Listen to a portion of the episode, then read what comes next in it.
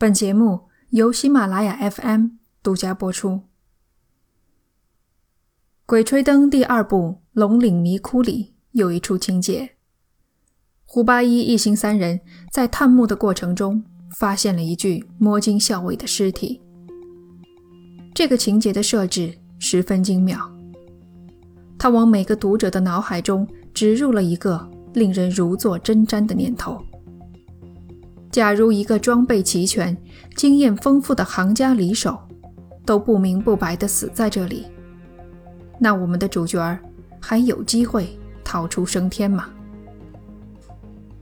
这类预示灾难的情节，创作者喜欢用，观众也百看不厌。不过，当它发生在现实生活中时，往往就不那么具有娱乐性了。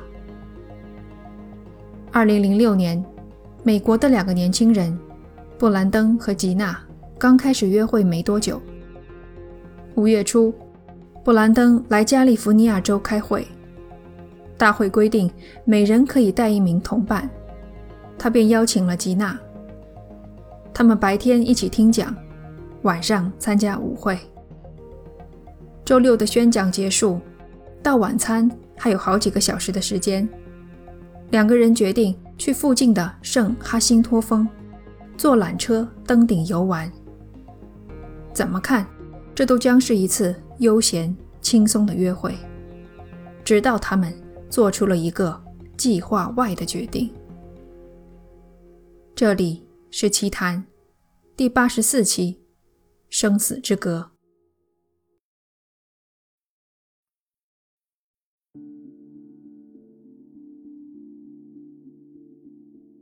圣哈辛托峰是加利福尼亚南部的第二高峰，海拔三千三百零二米。即便是温暖的五月，山谷黄土骄阳，山顶依然银装素裹。布兰登换上了防风长裤，吉娜则穿了一条七分紧身裤，背心加一件防风外套。考虑到全程缆车上下，在山顶。只停留一小会儿，尽可以轻装上阵。他们只拿了相机、唇膏、一盒口香糖，还有钱包。缆车到顶，导游给了游客们两个小时的自由活动时间。布兰登和吉娜走到一座观景台，照相，欣赏山脚的沙漠风光。吉娜说：“你听，好像有什么声音。”布兰登仔细听了听，是瀑布哗啦哗啦的流水声。听声音就在几十米内。两个年轻人想过去看看。唯一的问题是，他们得进入未开发的森林。没关系，附近这么多登山客，人多总不会有事的。于是，两人走下观景台，离开登山道。循着水声走去，几十米的距离感觉上很近，走起来却相当花时间。而且，两人并不知道，大自然正在跟他们开一个残忍的玩笑。瀑布听着近，其实那是声音在岩壁上反射回响的结果。没有户外经验的人极容易被误导。等找到瀑布的时候，布兰登和吉娜发现，离集合只有二十分钟了。他们必须尽快返回。来的路上，他们做了一些标记，可现在，周围的景物看着无比陌生。一棵树，一块石头，从正面和背面看，竟然是两个样子。路标通通找不到了。方向一点点偏离，路一步步迷失。没过多久，两人发现他们来到了一个之前没走过的地方。吉娜问布兰登：“我们是不是迷路了？”布兰登一口否认：“一个男人是绝不会迷路的，而且我能听到人的声音。”的确。他们始终能听到人说话的声音，说明登山道离得不远。但这人声也是岩壁间反射回响的结果。跟着人声走，根本不会把他们领回登山道上去，而他们正是循着人声，一步步往大山深处走去。布兰登不断地说：“我感觉很近了，只需要换个方向，找到熟悉的路标就可以了。”方向不断改变，越走越偏，直到他们再也听不到人声。而脚下的路，已不能称之为路。他们在碎石坡上滑行，不得不抓住灌木保持平衡。三点半左右，两人决定呼救。他们走时五分钟，停下来喊一阵，心想：这附近有这么多登山客，一定会有人听到的。高山稀薄的氧气增加了呼救和登山的难度。四个小时后，他们来到一座山谷，两边都是峭壁，脚下是近二十米的瀑布，无路可走。余晖将尽，今晚得在山上过夜了。两人坐在一块石头上，想象山下的人一定在组织搜救。首先，他们错过了旅行团的集合；其次，他们没有出席大会的晚餐，邻座的人会注意到。再其次，他们将错过第二天的飞机，来接机的朋友一定会觉得奇怪。但他们忽略了，面对两个成年人的消失，绝大多数人都不会立刻引起警觉。夜晚，气温降至四度左右，寒风肆虐。他们坐在毫无遮挡的空地上，单薄的衣裳形同虚设。两人学着电影的桥段，撞击石块，钻木取火。演员演的容易，实际操作难如登天。夜已深，风更大了。布兰登想起附近有一个山洞，可以去里面避风。山洞刚好容得下两个人全腿而坐，他们抱在一起取暖，每隔三十分钟起来跑一跑，以免肢体末端失去知觉。就这样，一夜未眠。当清晨的第一缕阳光照进山谷时，布兰登和吉娜心想：结束了，真是一次难忘的历险。现在要做的就是原地等待救援。在石头上坐了三个小时，哪儿也不敢去，却什么也没等到。根本没人在找他们。两个人又饿又渴，上一次吃东西还是离开酒店时吃的口香糖。他们也不敢喝溪水，怕里面有寄生虫。两人不敢再等下去了，决定往山上走。去找昨天引他们入歧路的瀑布。瀑布找到了，离登山道也就不远了。爬了很久，两人站上一块石头观察地形。他们脚下有一棵枯死的树。吉娜一眼认了出来。昨天在观景台，这棵树在他们头顶。这说明他们已经超过了。观景台和缆车站的高度。然而，放眼望去，根本不见任何人工建筑物。看样子，他们走到了山的另一面。没办法，只有步行下山了。这天的天气很适合爬山。布兰登和吉娜预计花不了多长时间，毕竟缆车上山只用了十分钟。可下山的路更加艰险，他们的每一步都会造成小心滑坡，有时候跟着一堆石头滚下去，抓着树根才避免跌落山谷。下午五点左右，一条小溪出现在眼前。这个时候也顾不上有没有寄生虫了，两个人一顿猛灌。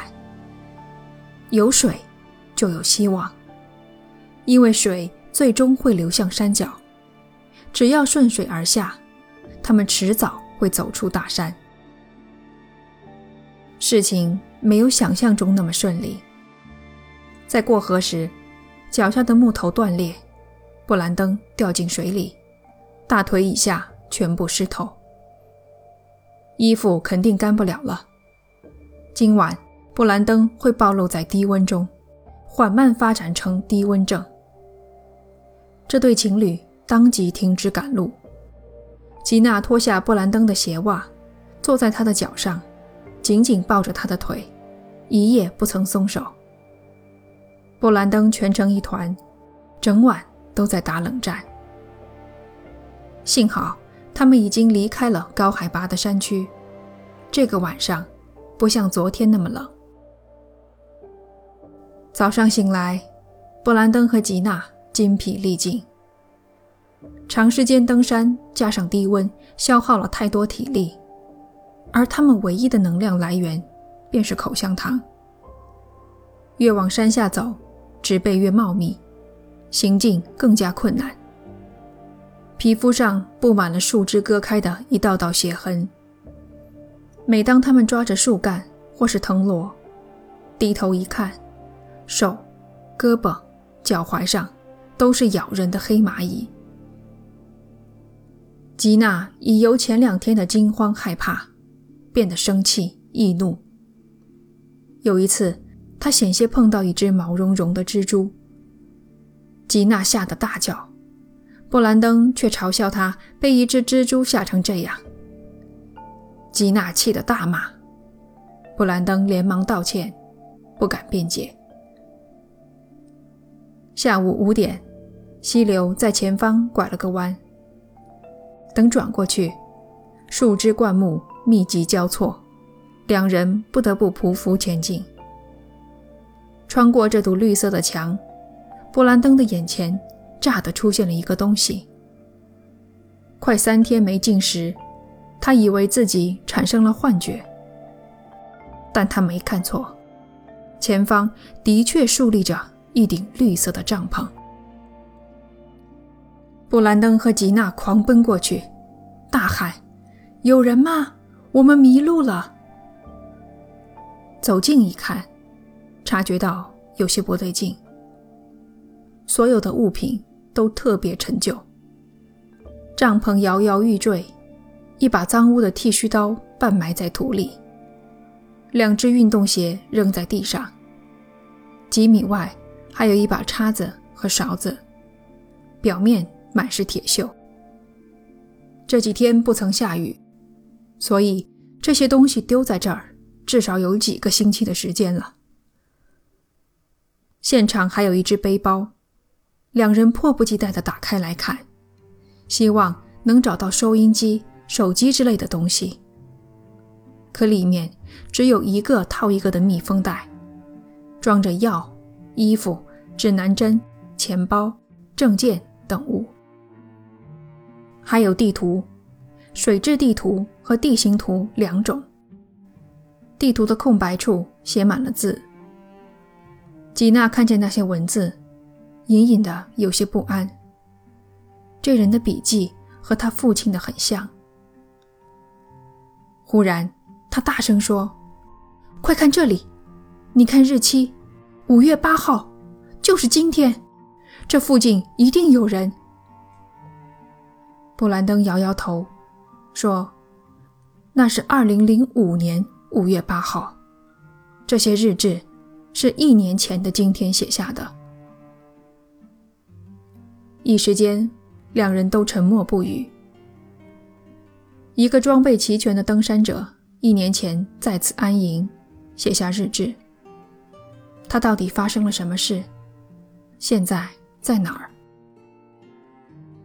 布兰登继续往下看，上面写着：“摔了一跤，太虚弱了，无法爬出峡谷。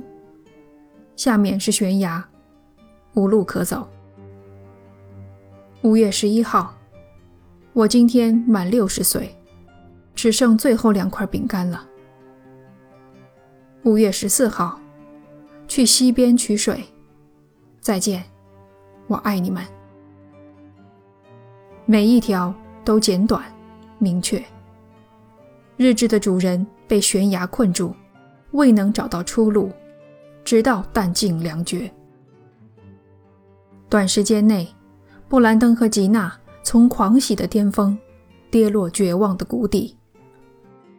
两人都看到。自己的结局近在眼前，连一个登山的行家都送了命，他们估计也快成为大山里两个孤魂野鬼了。吉娜不想再看日志，她拿出钱包里的驾照、信用卡，卡主人名叫约翰·唐纳文，他的驾照和信用卡还在有效期内。吉娜伤心地想：“约翰仍以这种方式活在世界上。”他翻出钱包里另一样东西，情绪直接崩溃，大哭不止。那是一张圣克里斯多夫的祈祷卡片，背面印有祷文。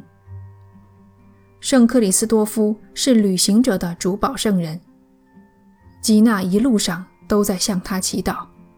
愿他能保佑自己走出大山。旁边，布兰登虽然没有崩溃，却也不住地颤抖。约翰为什么说无路可走？悬崖在哪儿？他的尸体又在哪儿？种种问题一经细想，立马变得面目狰狞。他定了定神，勉强安慰吉娜道。这人已经六十岁了，也许他心脏病突发，或是摔坏了身体，动不了了。路还是要走的，即便知道一年前有人被困死在这里。布兰登和吉娜拿上能拿的东西，包括约翰的证件，想着出去以后交给他的家人。走了一程。遇上一道七米高的瀑布，这难道就是约翰说的悬崖？两人攀着岩石，想办法爬了下来。没走多远，又是一道瀑布。这道瀑布目测高三十米，下方连着一座近乎九十度垂直上下的峭壁，总高度大约一百米。原来。这才是困住约翰的悬崖。一路上，布兰登和吉娜不断鼓励自己：谨慎、冷静，多动脑子，少惊慌。我们一定可以出去。现在站在百米高的悬崖前，事在人为的座右铭踏得粉碎。他们被大山狠狠地捉弄了。两个人决定回到约翰的营地，看看有没有别的有价值的东西。再次翻找背包，竟然有了意外的收获：一盒干燥的火柴。刚才吉娜太心急，忽略了背包的夹层。抚摸着火柴，两人在心中一遍又一遍地感谢约翰。他们找到一片空地。支起帐篷，铺好垫子，有了火柴，生火不是问题。就在过夜的准备进行中时，头顶居然传来了直升机的声音。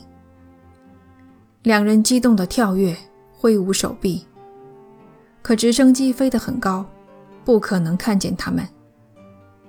几秒钟后，直升机飞走，很快又飞回来，就这样。出现，飞走，连续四次，最终彻底消失。情绪的大起大落，对精神是极大的损耗。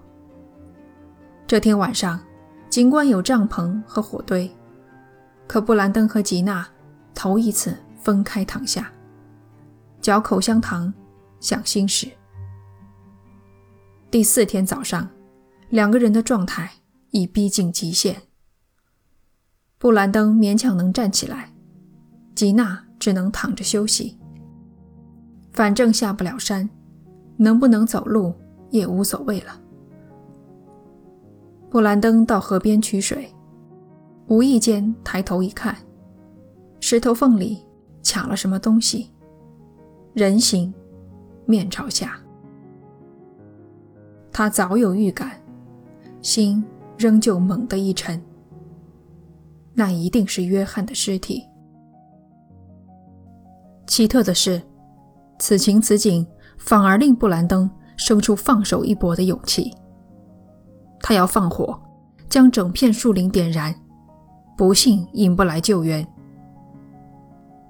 在山里点火，火势不受控制，很有可能就把自己火葬了。可事到如今，还有什么好顾忌的？反正都是一死，不如赌一把。营地这边。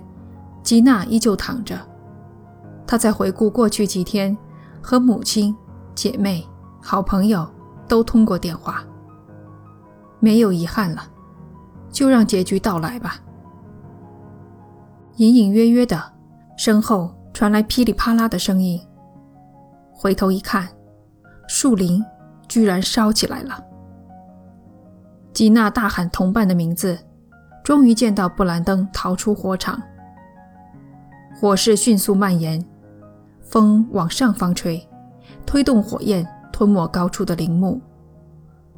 两人从没见过这么猛烈的火势，整片树林就像在不间断的爆炸一样。天空晴朗无云，黑烟遮天蔽日。布兰登和吉娜不断默念：“这么大的烟，他们不可能看不见。”四十五分钟过去，火势慢慢小了下来。两人难以置信地看着凶猛无比的火光巨兽偃旗息鼓。一个小时刚过，火彻底熄灭。几乎在同一时间，最动听的声音在头顶响起。一架直升机自山脊后出现，直升机的喇叭传出声音。布兰登、吉娜，留在这里，我们马上回来。吉娜体力不支，双腿已经支撑不起身体的重量，瘫倒在地，与布兰登相拥而泣。因为缺水，两个人脸上只有表情，挤不出眼泪。吉娜哭着对布兰登说：“你救了我的命。”一个月后。救援队回到原地，运走了约翰的尸体，按照他的遗愿，将他葬在弗吉尼亚州的一处墓地。冥冥之中，似真有圣克里斯多夫的护佑，约翰的尸体奇迹般的逃过了火灾，完整的保存了下来。感谢你收听这一期的节目，这里是奇谈，我们。下期见。